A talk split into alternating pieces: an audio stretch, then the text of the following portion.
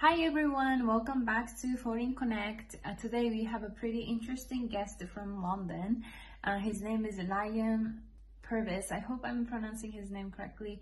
He is a Chief Information Officer of London-based uh, risk management company. Um, he also has his own podcast where he talks all about digital transformation. He worked as an advisor consultant. Uh, he also, right now, he works as Chief Information Officer.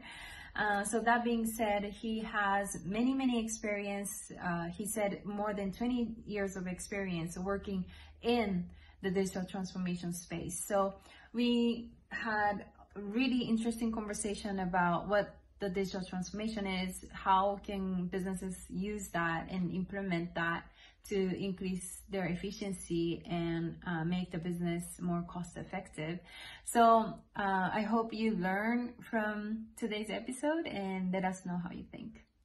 Enjoy. So today I wanted to invite you to talk about digital transformation because this is an idea that's still pretty new to a lot of Japanese companies here. Or Can you kind of describe uh, where you work right now? What have you done in your career? So I'm currently the CIO for a company called Hilo Maritime Risk. Mm. Um, and that is a software as a service company. We offer a product to the, to the shipping companies where we take uh, their commercially sensitive data and we transform that into um, actionable information for using a risk model. Um, prior to that, I've been in banking and real estate, um, all of which have had this undertone of taking um, a business problem and using some sort of technology with people um, to solve it, to make the business run more efficiently or more effectively. Um, and that's really the, the, sort of guise of digital transformation for me is, is, is changing a business using something technology based to help people to do their work better. Nice. So I'm gonna have more specific questions for you. So, given your experience, it sounds like you had. I saw that your bio said uh, you had already 20, 20 years of experience in this space, mm-hmm. right? So, uh, that said, I wanted to ask you. Like, I assume that you probably saw the digital transformation happening in the various function within the business. Um, so, can you help us understand in what function of business can we use digital transformation whether it's sales marketing whatever? Yeah i mean i think it comes down to to really where the problems are. And, and a business itself uh, you know the people involved in it will need to identify where their problems are. Uh, a good example was was one that i did recently or the last couple of years at least where there was an employee survey and the survey came out that there was a very uh, large unhappiness with internal it mm-hmm. um, very bad perception. Um, you know, there was no felt like there was no support from IT, and obviously that's quite important. Mm-hmm. Um, and that led to to us building uh, a portal that helped users get get to things a lot easier because one mm-hmm. of the mm-hmm. challenges was it was a very complicated environment in order to do things and and even though the tools were digital mm-hmm. um, they weren't very user friendly and and um, user enabling. You almost felt like you needed to get a new degree in order to use these tools. Wow. um, so, so the idea was to build something on top of that that made things very simple. And, and what did that mean practically? Uh, if you wanted to add or remove software um, for your own work, it mm-hmm. was a very complicated form that had to be filled out, probably 27, 30 fields that had to be captured. Um, which, if you didn't know the answers to, means you get stuck and you couldn't do anything.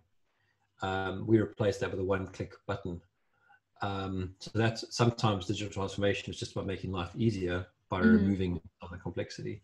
Mm. Um, another option, or another example at least, was something I did back in real estate. Uh, we had a project that was um, to provide. So, so the real estate business had multiple divisions: um, valuations, building construction, uh, property asset management, etc. So think of the full life cycle of, of building. Um, and what they were trying to do is optimize um, following a sort of a lean six sigma approach where um, you, you shift the work to the least least costing resource. And in order to do that they needed to provide some sort of technology uh, mm-hmm. solution. And, that, and, the first step to that was an inspection tool. And the idea behind this was that if you had a, a valuation person or a property asset management or a facilities person visiting a building if they know what questions to ask and they know what pictures to take Mm-hmm. You don't need to send three different business people there. You can send one business person there, and they can get the same. Everyone, everyone else can leverage that information, um, and that worked really well. So you would have, you know, a questionnaire that would be run um, every week. You'd have a questionnaire was run every month, and if whoever was there, if they were at that stage, would run that questionnaire regardless of what their skill set was. Because most of these these guys are, professionals. They're certified. Um, with the with um, I can't remember the name of it. There was a certain uh, building certification they had to have. So they would know what to look for. Mm-hmm. And that was a really clever idea in the sense that if you had a, um, a, a valuations person go there, they would they would get their information, but they'd also get the other information. And you'd by, by collecting it, you could enrich it with other information. So we start taking away manual work from people and using technology to solve that problem. So, for example, getting um, map, maps information or um, tube status information at that time, weather information at that time to enrich that data as it's been captured. So when they have to write a report, they've got that information in context and they've got everyone else's information that's been there as well. Um, so very, a very clever idea. I see. So um, I kind of got two follow-up questions to what you said. Um, so when the company needs to identify the problem, how much did you get involved in like finding the problem or yeah finding the problem? Like what what is the sign for a company to know like this is something that we can fix with digital transformation? Um yeah so that's normally under a process called ideation. Um, mm-hmm. and what does that mean? That means basically getting people to send you people in the business to send ideas in all the time uh, mm-hmm. or complain you know complaints are the best way to find problems. Yeah. The, and, the, and the more you hear about it, at some point there, has mm-hmm. got to be a a, um, a, a, workshop or, or something that says these are the problems we're hearing about how do we solve these problems? So the minute you have that starting point you might have you know 100, 100 problems you might have 10 problems you might have five problems um, might have one problem. But the minute you look at that problem it's it's how do you solve it? And, and that how may not rely on technology. It could just be a process change or it could be a people change. I mean if you're mm-hmm. if you're running out of capacity you might just hire another person if you've got the finances to do that. Um, or you might look at your your process and, and change the sequence or or the the steps in the process. So you can look at something as simple as, as publishing a, a blog. Um, you have an idea you research the idea and you write a piece and you edit it and you post it. Um, you could set up once you've got that idea you might set up um, Google uh, search search words that'll send you an email whenever it finds the, the articles that, that, are most read about that post. all the, all the, you know, very basic, very mm-hmm. basic things to do. Um, if I go back to to the inspection tool problem, um, as a, as each business realized they were sending people to the same building in the same week, mm-hmm. uh, cost associated to that, they realized that if we just send one person there and ask all the right questions, there'd be a huge cost save to doing that. So there's a level of, of maturity curve that you go through. Um, mm-hmm. You know, solving simple problems to sol- solving complicated problems. Uh, if I go to the, the example I gave around the survey, um, that was that was feedback from the business, and that was sort of I don't know how many people re- replied to the survey, but let's say out of a, out of a company of 130,000, it was the second most responded item. Mm-hmm. So you can get out, get a feel that that the, the people that work in the business tell you where the problems are, and then as a leadership, you need to address that mm. uh, versus the balance of the business. So when you work uh, with your company or as a consultant, like at one point, can you come in to kind of determine the problem? Um, I can come in from the beginning. Uh, in fact, I prefer to come in not necessarily um, at day zero where they, they're still trying to figure out what the ideas are, mm-hmm. uh, but, but when they've sort of reached their top 10 list or their top five list, uh, that's that's usually the best spot for me because at mm. least means they've put some thought into where they want to prioritize their their resources and their funding, mm. and then it it goes through the whole process, uh, and that's to take that idea and, and, look at what the possible solutions are. And and I, I don't come in there as well, I try not to at least come in there as the expert that knows all the answers. I come in there trying to understand what they think the solutions would be, mm. and challenge them to fine tune it to say, okay, you've you've got five solutions. Let's let's pick the one I want to go with based on some sort of framework. Mm-hmm. Um, could be cost, could be complexity, could be um, time to market. You know, and you got to balance those things all the time. mm. uh, trying to find um, very small snippets to work on that get you towards a vision, and, and the vision is very important. So, um, in the in the inspection tool, that was just one component of multiple tools that would be tied together to take the valuations process and make that almost semi-automated. Um, so they could answer a question. So, so a customer could phone and, get, and ask for a valuation report, mm-hmm. and the whole report would be generated based on all the information that was already available. Mm-hmm. And then the person putting the report together, all they had to do was look through that report and go, okay, I like this, I don't like this, change whatever. And instead of being a, a six week, seven week long process, they could be doing that in days, if not hours. Um, and there's a huge cost save on that as well. Mm. Um, so, so that's so for me, it's it's I get ideally it's say 10% in and then it's all the way through to actually building the, the solution mm. and then hand the solution over to someone else to operate it mm, i see well that's that's really um, useful i think that you can offer like a to z kind of package at once so i said i had two questions but you kind of answered um, my second question so i'm just going to move on to the second one uh, the next question which is um, well can you, you kind of already mentioned this very quickly earlier, but can you give me few, few examples of successful digital transformation?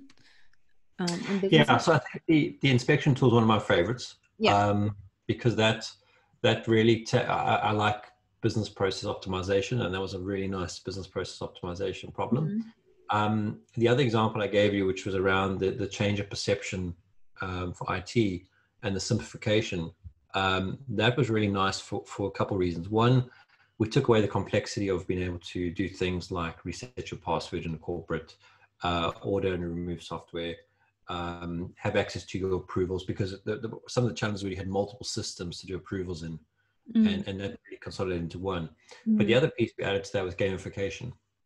So we actually scored the end users mm. to, to on their behaviors within technology. So it, it made it more of a two-way street where everyone can complain about IT, but if you're part of the problem, mm-hmm. you need to know you can solve it. So things like, um, you know, rebooting your machine, giving back devices you're not using, uh, using back software you're not using, those all increased your score in a good way. Mm-hmm. Um, and then we had a score for the performance of the tool, and that combined score gave you your score. So, so it created quite a nice feedback mechanism where the end user could feel like they were part of the solution, not just someone complaining about the problem. Mm-hmm. Um, some other scenarios that have been really good. Uh, in fact, no, I'll talk about one that wasn't good. Talk about talk about a failure. Okay. Um, so many years ago, I did a a project with a bank mm-hmm. um, to automate their marketing process. So so to take um, they want to take a, a, campaign and basically from start to finish. Mm-hmm. But I but I never really understood the way that their organization worked. Mm-hmm. That, that, was a good lesson for me. Mm-hmm. Um, and this comes back to sort of how the approach works. So, so they knew what they needed to do. They'd mapped out all the processes. Uh, they'd been very clear on how they wanted the processes to work. The problem was their processes weren't linear. So, what, what does that mean? If you think about a railway track with a train on it, the train can't go to the end station before it's been to the first station. So it has to go station, station, station. Mm-hmm the way their process worked is that station could go at any time. Uh, that train can go in any direction at any time. So you th- need to think more like a, a, Land Rover, you know, driving on the road that goes off the road when it needs to through the dunes and through the forest to come back onto the road. Mm. Um, so, so they call these things. Uh, one is, is sort of the old business process management, and the other one is, is case management. Mm-hmm. Uh, and, and the lesson here was really understanding that those processes were not long processes, but really small short processes that when you tied them all together mm-hmm. became a long process and that tying together like lego blocks would work in different shapes in different ways um, the other thing to understand was the personas so that so that not so much the people involved but when a person got involved in the process you needed to know what information they needed in order to do something at that point so mm. if they were approving something mm-hmm. they would obviously know what they're approving and, and potentially the criteria that they needed to check when they were approving. So it wasn't just a blanket, just click the approve button. But if they were approving a piece of artwork or an expense, um, that expense may belong to a quote. So you need to see the quote at the same time as you're seeing the expense to see mm-hmm. that they're aligned. and that's to save people time on trying to find, you know, where was that quote from that vendor, you know, etc. So, so it was a good, it was a good example in the sense that, um, I mean, the project in the end failed, mm-hmm. um, but I still walked out of there with a lot of experience. Mm-hmm. Um, and we tried, you know, all the things we could to turn around. I think the other thing we learned out of that is as much as the business had mapped out the processes, mm-hmm. they hadn't really mapped out, or we hadn't really figured out the people using the tool part, mm-hmm. the usability piece very well. Uh, and that was one of the reasons why it struggled is we, we kept trying to put these very long processes in and we needed to really break them up. Mm. So that's actually pretty interesting because that lays me another question. Um, you said that uh, you had to have some learning curve there too, right? Um, yeah. What what qualities do you th- do you say are well, what are the things that company needs to look out for when they want to hire con- good consultant like you? Like what are, what are the qualifications that we should look for? Well, well, experience is always going to be relative. Um, you know, if you look at my, my sort of career, I've worked in banking, real estate, mm-hmm. uh, now I'm in shipping. Um, and the reason why I like to move around industries is because you learn different things from different industries. It's like mm-hmm. playing poker you play better poker when you play against different players. Um, I think that the one thing I always look for is is the ratio of listening to speaking.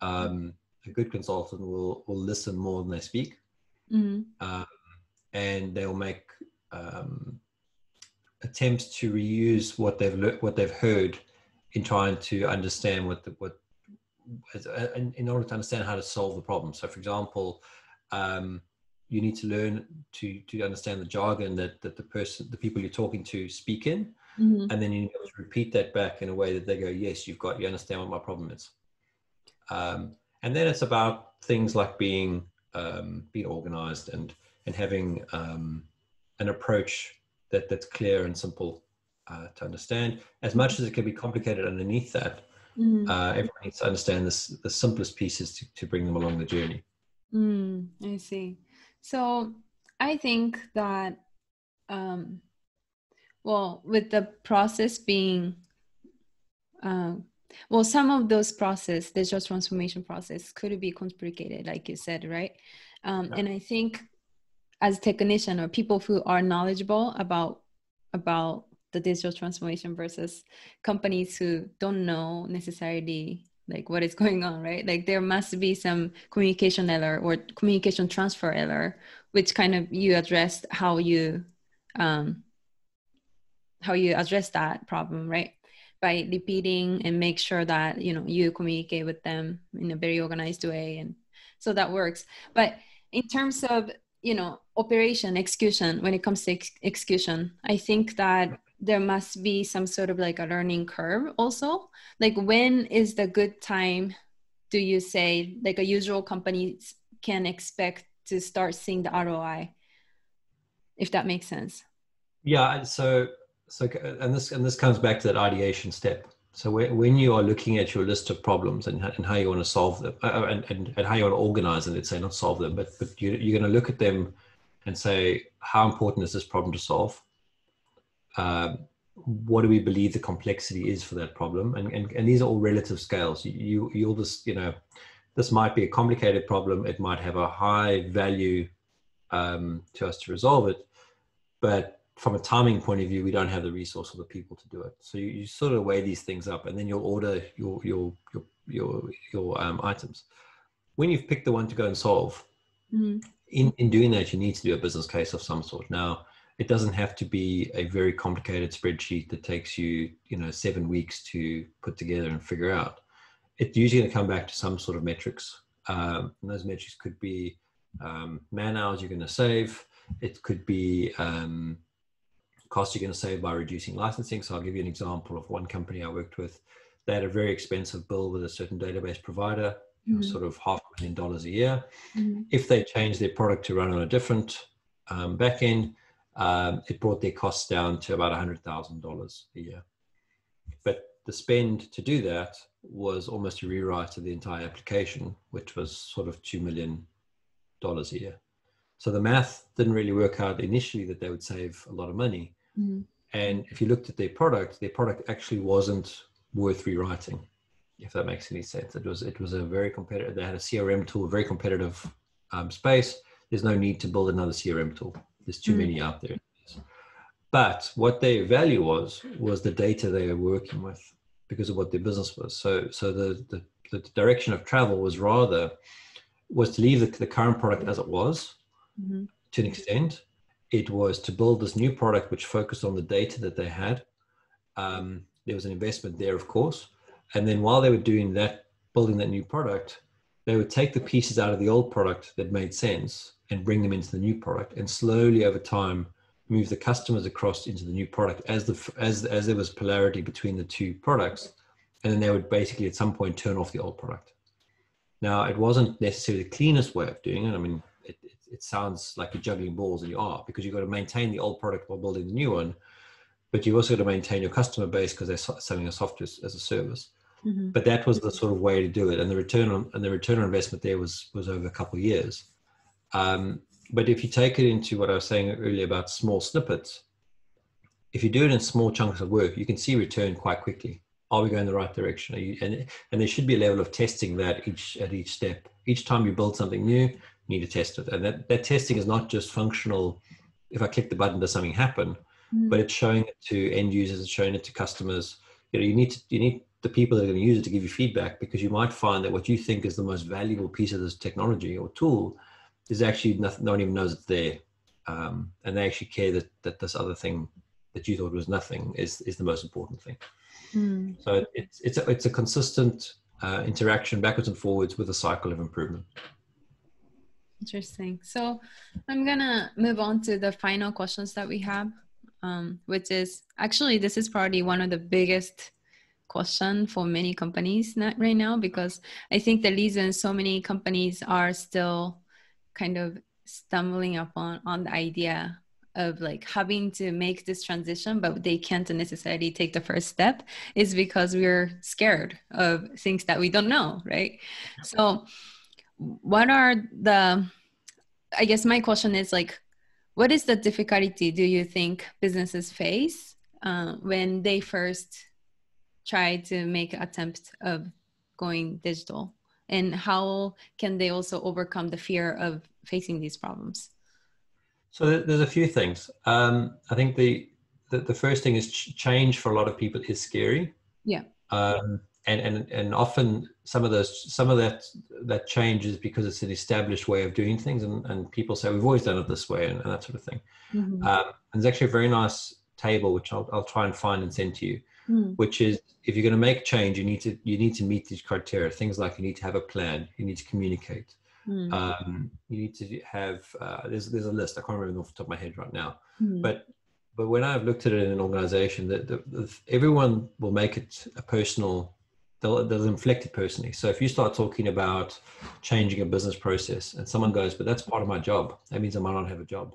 Yeah. Mm. That sort of communication needs to be very clear to people. That well, actually, we're going to change this process, but it doesn't mean you're going to lose your job. It means we're going to retrain you mm-hmm. to do this this new way. In fact, a lot of the time, you're part of changing how you want this to be. So when I when I worked for um, one of the software vendors, we used to call it the persona approach, and used to go and sit with the person in the process and look at how they worked every day. So they'd use these tools. Um, let's say it's accounts payable. Um, so the accounts payable means that an invoice comes in they need to check the invoice details correct. They need to allocate it to the supplier, and they need to say if it's approved or not following some sort of process. Um, and then once that's done, it'll get approved and paid. Now, when you look at how they work, you're looking to see things like do they use the system all the way through, or do they use other systems while they work? So they might have this process where they're looking at the documents, but they could be checking an Excel spreadsheet for a list of, of codes to see if they've got the right coding for the invoice.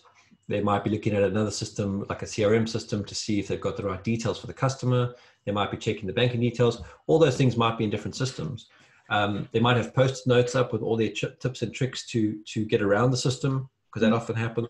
And when you look at solving this solution, but well, the solution just might be changing certain things, not necessarily changing the whole technology. Um, you need to encompass that in, in your solution.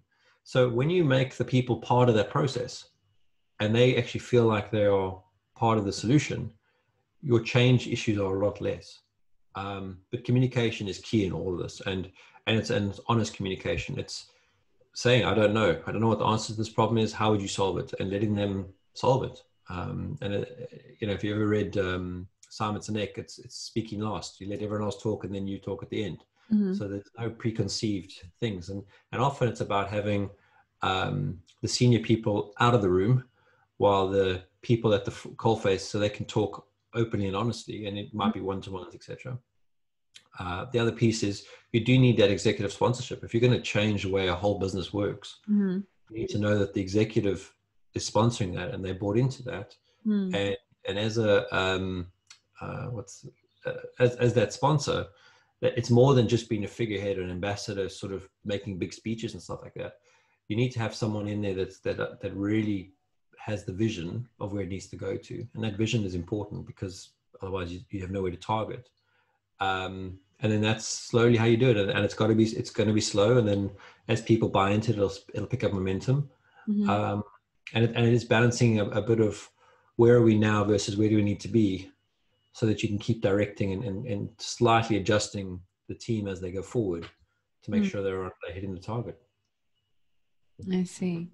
Well, um, so lastly, before I let you go, can you tell us where people can find you and whatever social media you have, like?